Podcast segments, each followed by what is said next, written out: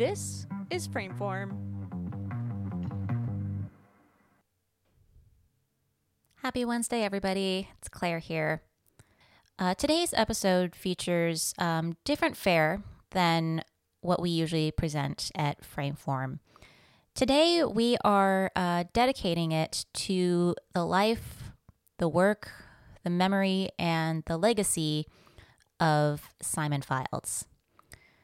Now, many of you probably already know Simon either through his films, uh, many of which he made with longtime collaborator Katrina McPherson, or through uh, festival events or gathering events, um, many of which he organized. But if you don't know Simon, um, I'm hoping that over the next few minutes you'll have a better idea of who he was and what he meant to the field of screen dance. Simon was a uh, supporter of Frameform. I actually remember, I think one of the very first comments we got on Facebook was from Simon mentioning he was subscribing to the show. So he could have very well been subscriber number one. And um, each of us at Frameform have personal memories of uh, of his work and our interactions with him. But given the scope of his outreach and just how many people worked with him over the course of his lifetime, we thought it would be more appropriate to hear from others and ask many of his close collaborators for their memories of Simon. So, just to give a basic overview, I actually want to start off with uh, the words of Ellen Bromberg, who established and led the screen dance certificate at uh, the University of Utah for many years. Simon Fildes has made significant contributions to the field of screen dance as a media artist, editor, producer, and scholar. As an artist, his works made in collaboration with Katrina McPherson are the ones I know best. The combination of their complementary talents over the years has generated seminal work in what was a burgeoning field at the time, work that has been recognized by a plethora of global screenings and awards. As a former musician, Simon brought a distinct musicality to his editing, using the luscious footage shot by Katrina to create a form of visual music the notes of these scores are derived from the inherent emotive qualities of the body captured in motion, framed often by the beauty of the natural world or the resonance of a specific location. What results from this merging of structure and subject is a unique example of the potential for screen dance to create a third reality, a unique kinesthesia, one that cannot be experienced in either film or dance alone. So, as we were reaching out to friends and collaborators of Simon, in addition to memories they have of both his work and their work with him, uh, we also posed two questions to, to get started. Now, these two questions, when paired together, not only function as a provocation of sorts, but also offer insight into Simon's own thoughts and processes, which are so evident in his work. Now, given this is an auditory dance film uh, medium through which uh, we're coming to you, um, I can't think of a better duo to get us started. Hello, my name is Omari Motion Carter. And I'm Anna Clifford. And we are the Motion Dance Collective, here to talk about the amazing, the incomparable Simon Fildes.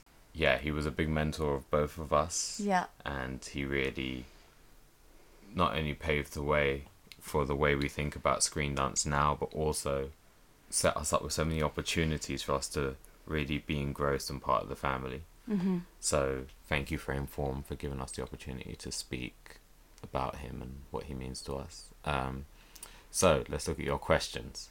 Okay, first one, easy. What is choreography? It is editing. Second one, what is editing? It is choreography. Done. That's what that is. Directing is both. It's all the same. Yeah.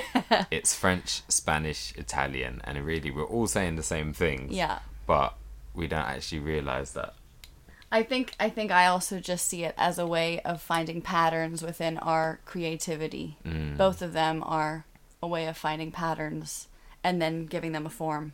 Right. Yeah. Because in the same way, you know, Simon was a choreographic editor, Yeah, 100%. you know, and so he, he was a person who really showed the amalgamation of, of what the two together can really look like. Mm. Hi, my name is Robin Gee, and I am a dancer, choreographer, filmmaker, and the director of the Greensboro Dance Film Festival. What is editing? Um, when I think about those two questions, I actually think about Simon, because I think he would say that both are about choice speaking. Though I don't proffer a hard and fast definition of either, I do believe that uh, they intersect quite a bit, particularly in my work. And most recently, I have found that my processes in editing actually have informed my choreographic process and the ways in which I make choices um, as a choreographer. Things are no longer precious. The way I assemble dances really sort of resemble some of the ways in which I assemble ideas on a timeline now, um, the ways in which I go into choreographic process and playing is some of the things that I've learned from him in terms of how to play and how to think about editing. Hi, I'm Abby Warrilow and I am a director and choreographer. And my name is Louis Gourlay. I'm an editor and director. I would say choreography is everywhere. It's it's moving in space. It's but it's also well with as part of my job, it's constructing movement, whether it be for a non-dancer doing domestic movement or a professional dancer mimicking something that I've created.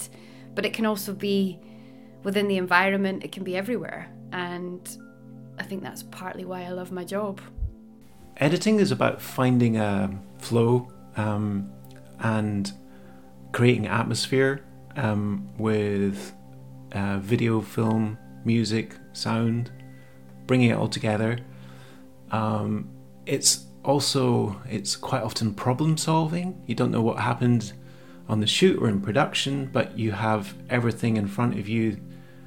There might be holes in, in it. You don't know. You just have to to bring it to a state that you're happy with and the director's happy with through passes of refinement, you know, from a rough cut to um, sound mixes to color grade, um, and you're you end up with something presentable, hopefully.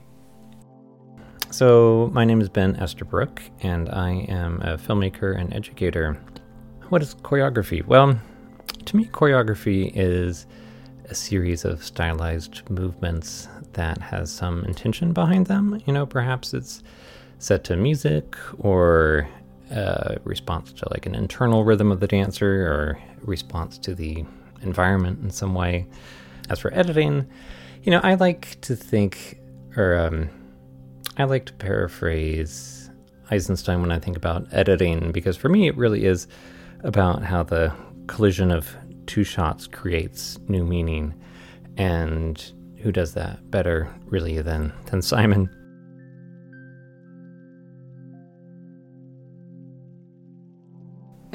no one Yeah. touched no one touched the editing software like Simon man.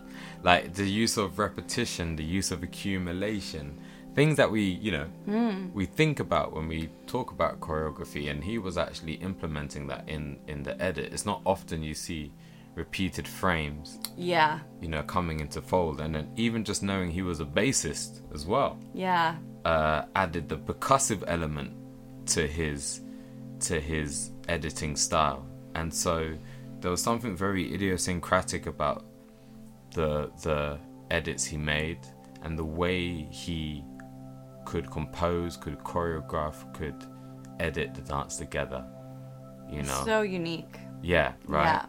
And so that's that's a really big legacy that I still show my students to this day Yeah. You know, let's have a look at a different type of editing that you might not have seen yet. One Mm. that is probably, in my opinion, danced. I remember speaking with Simon about your role as an editor.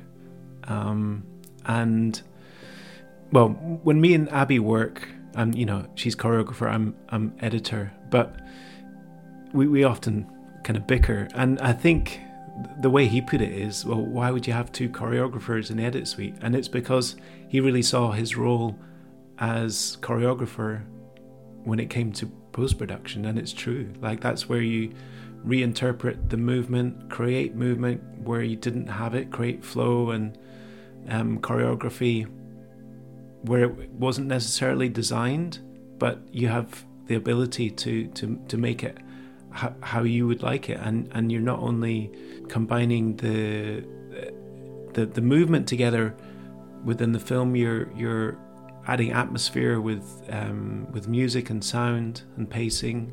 Um, in his case, often with um, criteria such as repetition, um, which would, could only exist um, in that format. You know, it's not something that you could apply to stage, for example. As a scholar, Simon brought sharp, critical thinking to the field and strove to contextualize it within its cultural, historical, and aesthetic past, as well as the present moment. In his essay entitled Repetition, Revelation, and Transformation The Loop in Video Dance Structure, he applies musical, philosophical, and dance historical theory to artfully discuss, quote, the transcendental and the spiritual in repetition found across music, literature, and the performing and visual arts, unquote.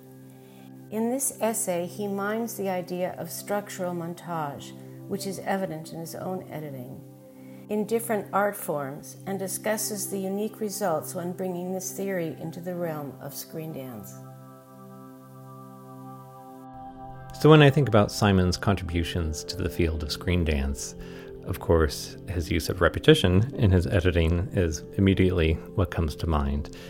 And it's it's hard to talk about Simon's work with also without also, you know, acknowledging Katrina McPherson, his longtime um, collaborator, because from what I understand, you know, I, I think she also had an interest in working with repetition, you know, even before she met Simon. So I, I think just both of them, I mean, it kind of explains why they made such brilliant work together is because they, they both had this interest in the use of repetition and were able to really explore that.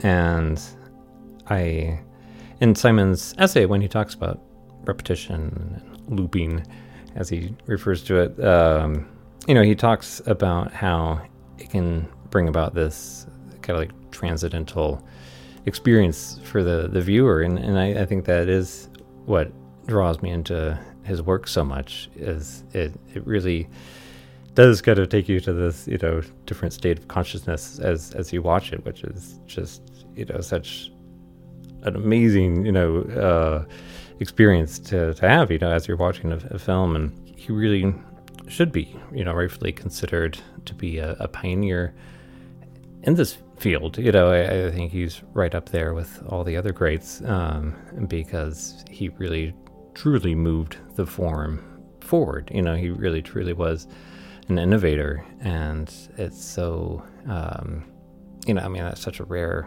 thing. The very first dance film or screen dance workshop that I ever took was from Ben Estabrook uh, through the San Francisco Dance Film Festival.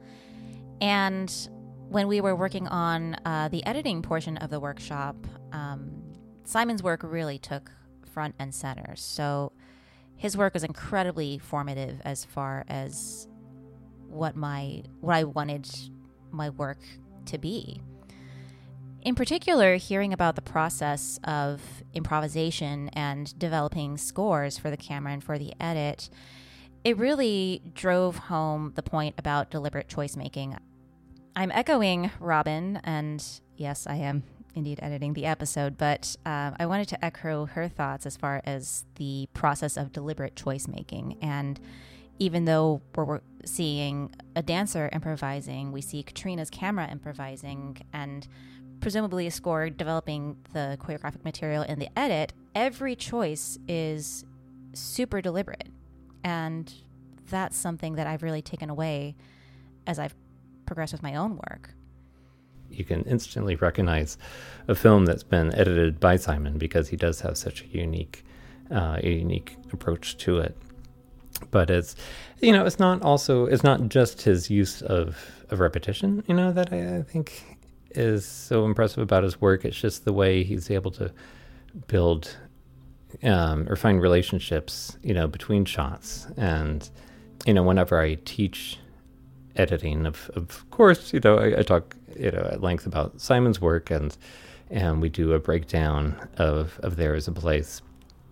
Some of the sequences in there, of course, the, the table sequence and the, the finale, and um, just the, the way he's able to you know find relationships between these these clips and, and again kind of going back to, to Eisenstein where uh, you know just new meaning is created from these these clips that he puts together I mean thinking to the the finale of There's a Place when he starts kind of slowly working in the shots of um, of saying on the the hill. And at first it's just a few frames you know and then just you know three frames four frames you know slowly you know, we, we see that shot of um, of him on the hill, kind of gradually getting worked into the piece, and and and that's getting intercut with with him, you know, in that um, you know interior setting, and it's just just really profound profound moment in the film.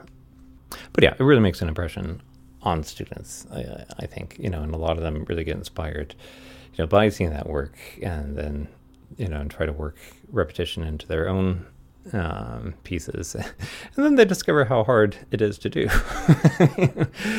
uh, I mean, it's it's it's it's you know something that I, I, definitely have profound respect for. You know what he's been able to do. Um, I had been following him on Twitter, and just I was really fascinated by the work that he made, and um, he was one of the first artists that I really sort of dug into his work and Katrina's work, and I liked what they were doing. So I thought I'm gonna, I wanted to learn from them. And then he offered this workshop in Perth, in Scotland, and I just happened to be in Berlin uh, doing some work, and I signed up for it and got on a plane and went to Scotland. And I was lucky enough to be part of this workshop that was three days, and it wasn't a lot of people. And at the end, they did a couple of screenings, but I kind of got to sort of play with him and um, talk about editing and choice making and creative process and sort of hang out with him and pick his brain and you know drink coffee and um, I was kind of low key obsessed. I just thought he was a really, really fascinating artist, and he was about to do a project in a few months in um, the States. He was coming over here to work for Experimental Film Virginia. So he invited me to come and be his assistant. They offered him one, and generally, when he worked in Scotland, um, they provided him with assistance. And so he said, Well, I could be that person for him over here. And I had a car. So I kind of got to work with him for two, three weeks. Um, as part of this residency where they make work and then they have a screening at the end. And during that part of the process, we sort of became friends, and I got to sort of watch him work and um, share his ideas with students, and then um, just we really, really sort of gelled as friends. And I decided I just wanted to keep contact. So we did a few other workshops together. I came back to Scotland and we just did a few things. And I, one of the reasons I was fascinated by him and with him is his willingness to share whatever he had, whatever he knew um, about this field, um, his willingness to have a conversation about it. In fact, endless conversations about screen dance, which I was always up for. And finally, um, so back in the summer of 2012, I was fortunate to be a production assistant on Simon and Katrina McPherson's The Time It Takes. And they shot this out in southeast Scotland. And so, you know, day to day, we'd get around and it's got a large van we'd all pile into, and Simon would drive us around. And I guess maybe since I was the tallest one and people thought I needed the, the leg room, I got to sit up front with Simon, which was, you know, quite a treat. So anyhow, so in South US, like many parts of Scotland, uh, you know, it's just these little one-lane roads that you get around, and of course, there's plenty of little blind corners where you can't really see what's coming around the the, the corner. Um, but uh, but despite all that, you know, Simon drove, you know, quite uh, aggressively through those little country roads, uh, and I, I, think to really paint this picture in your your head, you know, you um, it helps if you you know met Simon because he's uh, you know just kind of soft spoken and reserved and uh, you know not the the type I guess that you would really imagine would kind of get a thrill out of driving around the, the back roads of Scotland, uh, you know, quite aggressively. But um, but you know, he always had this very like calm look on his face as we were kind of like flying down these country roads, and all of us were just kind of like holding on, slightly white knuckled. But it was just uh, I don't know something I always remember. It was just just kind of funny. When we went to visit Scotland and visit him for Screen Dot Dance in 2019, mm, yeah. and uh, I was sort of his assistant at the festival, which also enabled me to be there for the entirety of it, which was a great opportunity. Um, and also a chance to get closer to him and see a little bit behind the curtain of all the amazing work that he was doing. But um, yeah, there was just one moment I remember where I went to get us coffee in between screenings, and it was just him and I in the auditorium while everyone was out having some fresh air and a bit of a break. And we were just having a really candid conversation about how everything was going. And it was kind of, um, yeah, it, it was just this moment in time where I got to hear about his experience of the festival and what he enjoyed about bringing people together. Um, so I'll always have that to hold on to for sure. Yeah, he was the master of bringing people together, wasn't he? Yeah.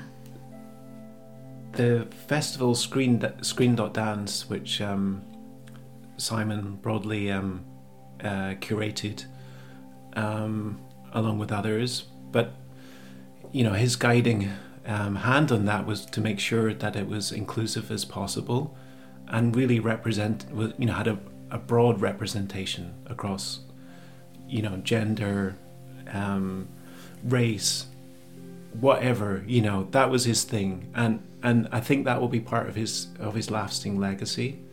Um, he also challenged what um, could be perceived as dance film, and I think he really pushed the boundaries there in his curating, but also his filmmaking, um, and how he and certainly how he mentored us, um, and in his writing in his final film, which is a narrative drama, but he titled it a screen dance on the script. There's no doubt in his mind it was a it was a dance film um, but he was challenging um, commissioners and curators and filmmakers to think about what could be a dance film. Maybe it doesn't have to have any dance in it, but it talks about dance or alludes to dance or the dance is incidental. And I really, I really was inspired by that. Um, and I think that is, again, part of his legacy the second memory, which was when I was able to bring him here to the States, he curated uh, Greensboro Dance Film Festival in 2020, and I brought, got a grant and brought him here for a two week residency. And the memory that I have for, of that time for me that really is the most profound is watching him work with my students or students in general here with students with whom I had a relationship and to see over time how working with him impacted their work um, from that sort of cohort of students, they have become some of the most sophisticated and thoughtful um, art makers in general. And I find that that makes me um, so very, very proud. Sometimes it really makes me miss him even more because we have this shared experience of him and we talk about the work um, in similar ways.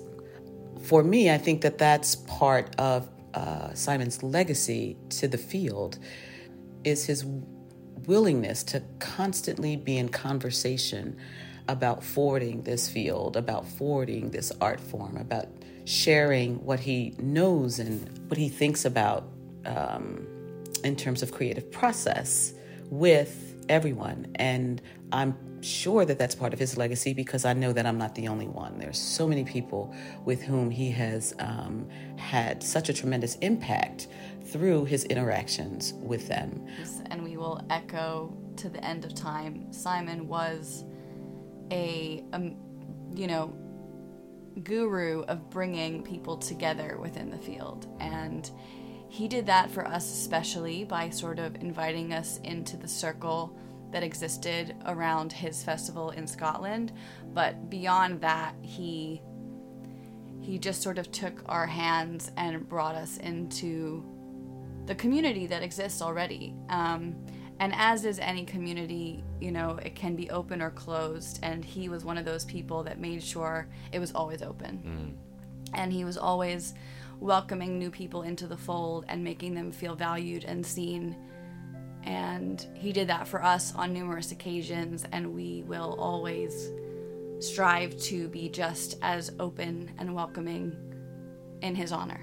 Mm-hmm the most memorable one moment I would imagine would be sitting in a dark room with him and watching hundreds of dance films because I I hadn't made a film for a number of years. Um, so it was kind of getting me up to date with what was very current at that time. And there really was some super excellent work, but there was also some really dreadful work as well. And it just kind of opened my eyes, and just having his feedback on that was really, really precious. Okay, so the MA in screen dance at London Contemporary Dance School has just been announced. So I freak out because I'm wondering if I should do it or not. Am I a master already? I didn't even know. So I call Simon. I said, Simon, this, have you seen it? And he said, Yeah, I've seen it. and then um, what do we do? Right, I was like, what should I do? Should I should I apply for it? Are, are you gonna? What, what are you thinking? He was like, well, I'm gonna hand in my CV. I was like, well, maybe I'll just hand in my CV as well.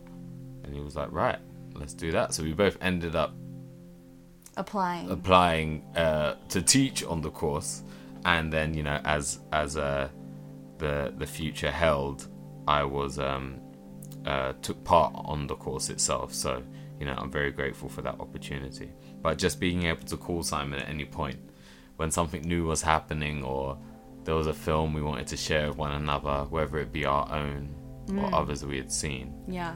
And just to be able to have a chat about that is all those little conversations. I'll, I'll remember each and every one of them.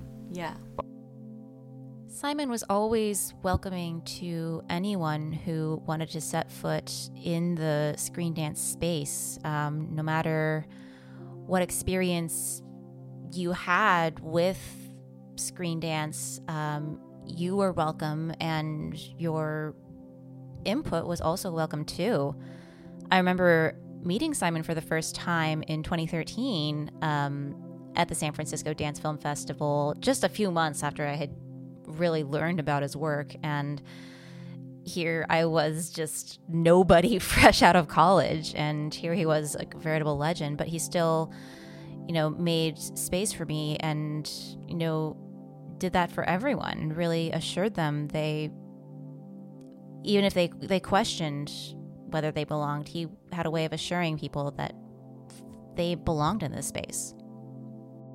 I find it um, amazing that this person who lived in Scotland was constantly willing to FaceTime with me or talk to me on the phone and share um, ideas. If I ever had a question, I knew I could always call him or text him or email him, and he was always there. We shared a lot of work. He edited two films for me just because um, when I didn't believe in myself he almost always saw something in the work. He almost always was able to um, shift the way that I thought about my work. And for that, I will be forever grateful. And I mean, personally, I, I, I, I don't enjoy editing as much as I, I used to, but sometimes I, I do edit just because there are very few editors I would trust with my footage, but um, but Simon was, you know, of course, absolutely uh, an editor that I would always be thrilled to see what he would come up with, you know, when I gave him something that I shot, and uh, and I do wish that we actually were able to collaborate on a film together. The most, um, I guess, the most memorable moment is also the, the last moment um, that we spoke uh, with Simon. Um, he asked us um, to help make his final film, and as he rapidly got ill, we could tell he was struggling, but we he was so um, articulate in what he wanted and adamant about what he wanted for his film. He was like really tired and on a, a lot of medication, but he took the time to answer our questions about the film, and we, we didn't really talk about much else apart from the f- film. Um, there wasn't much else to, to, to talk about, but it, it was important to him that we understood his sentiment. I guess feeling pressure in a good way to get to get it right with his film. It was so important to him that it was put across to me and but it was also so important and is so important that we made a really good job and I, I think we have. His his final film um, is a is a timeline of, of it's it's it's a road movie, but the timeline is of of life, um, and its ups and downs and whatever it throws at you. Um, and when he wrote it, it was in relation to him and his um, disability, losing um, his ability to walk properly, and how how you react to that in a in a in a positive way, which he did. What it ended up being was also um, a film that touched on end of life issues as well, and I think that's yeah, that's what he would have taken wanted you to take away that you have to, you know, he wants you to keep dancing on the inside, and I think that's um, applies to, you know, dealing with a disability or dealing with a loss. I mean, of course, just a massive loss to the field. You know, it, it just makes me so sad to think that we'll never see another Simon Fildes film again, um, because you know, I think hands hands down, uh, you know, he he was the best editor of dance in his generation. Um, I, you know, I, I can't really think of anyone that that comes close, you know, to to the work he's done. So yeah, it feels like there's definitely a hole now in the screen dance world that no one can really fill. Yeah. But he brought enough people into the circle for us to inhabit it and take care of it. You know, Yeah. he curated such a big community of of of screen dance family members. internationally too. Right. I mean, what was amazing about him was that obviously he fostered this amazing community uh, in Scotland at Screen Dot Dance, which we got to witness and be a part of, which was, uh, you know, an incredible thing that we will always remain grateful for. But he traveled. But he did that internationally too. Everywhere that he worked and traveled to, he took that spirit with him and I think inspired people around the world to, to sort of echo that kind of. And it's, you know, everyone that we are now connected to because of him, you know, is and is still in our lives now. It's just, it's just really remarkable because all of us, including you know, those that are in America, in I don't know, every part of the world that he has touched in Canada. It's, you know, yeah, Brazil, Mexico, Hong all Kong. over all over the world. We're all to continue his legacy by not only making work, but being a community to each other. Right. It's very easy to feel isolated um, in in art and in making, and he a big part of the way that he connected us was by making us feel like we were not alone. Right. We, we live on in his legacy, definitely, and he'll rest in high definition. Yes. So thank you, Simon, and um, we miss you so very much. It's hard to imagine that there is a world in which we live where you're not somewhere laughing or smiling or talking about art.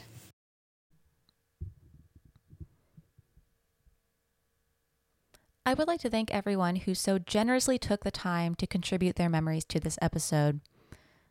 I would especially like to thank Simon's widow, Win Potratz, for her support of this episode and her work keeping Simon's legacy alive. His legacy continues to live on, and you can see his influence on so, so many works of screen dance. And the resources that he made to help connect the greater screen dance community like the Screen Dance Calendar and the Screen Dance Alumni Network, continue to serve the community and I believe will continue to serve it for a long, long time. We would like to close the episode on a lighter note by sharing a resource of Simon's that I certainly continue to use both as a teaching tool and as a curatorial aid. We are sharing it in the show notes, but if you are on the move and you can't read anything right now, we are so thrilled to have our last contributor here to read it for you. Hello, this is Mitchell Rose, Emeritus Professor of Dance Filmmaking at Ohio State University, and now just an independent guy. For a while, Simon and I had some back and forth about the tropes that one commonly sees in dance films. And eventually, he made up a bingo card from those tropes I'm holding up the bingo card right now. But you can't see it, so I'll just read down the columns. Column 1 Derelict Building, Marley Dance Flooring, Droney Industrial Soundtrack, Cello Music, Nudity. Column 2 Face pressed against wall, Swimming pool, full or empty, Abandoned office space, Short black dresses. Dystopian theme. Column 3. Reverse video with reverse audio. The next square is blank. It was a work in progress. Third square is a star, as is the bingo convention.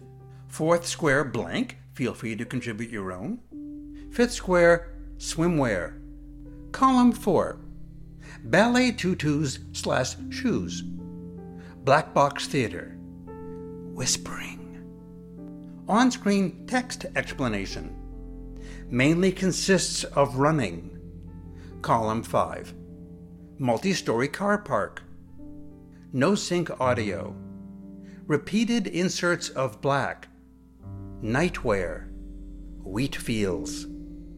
So I invite you to reconstruct this bingo card as a tribute to Simon, and every time you watch a dance film, play bingo and think of Simon.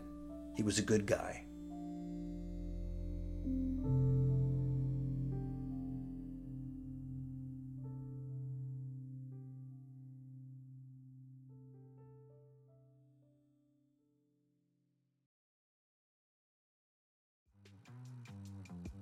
We'd love to hear from you.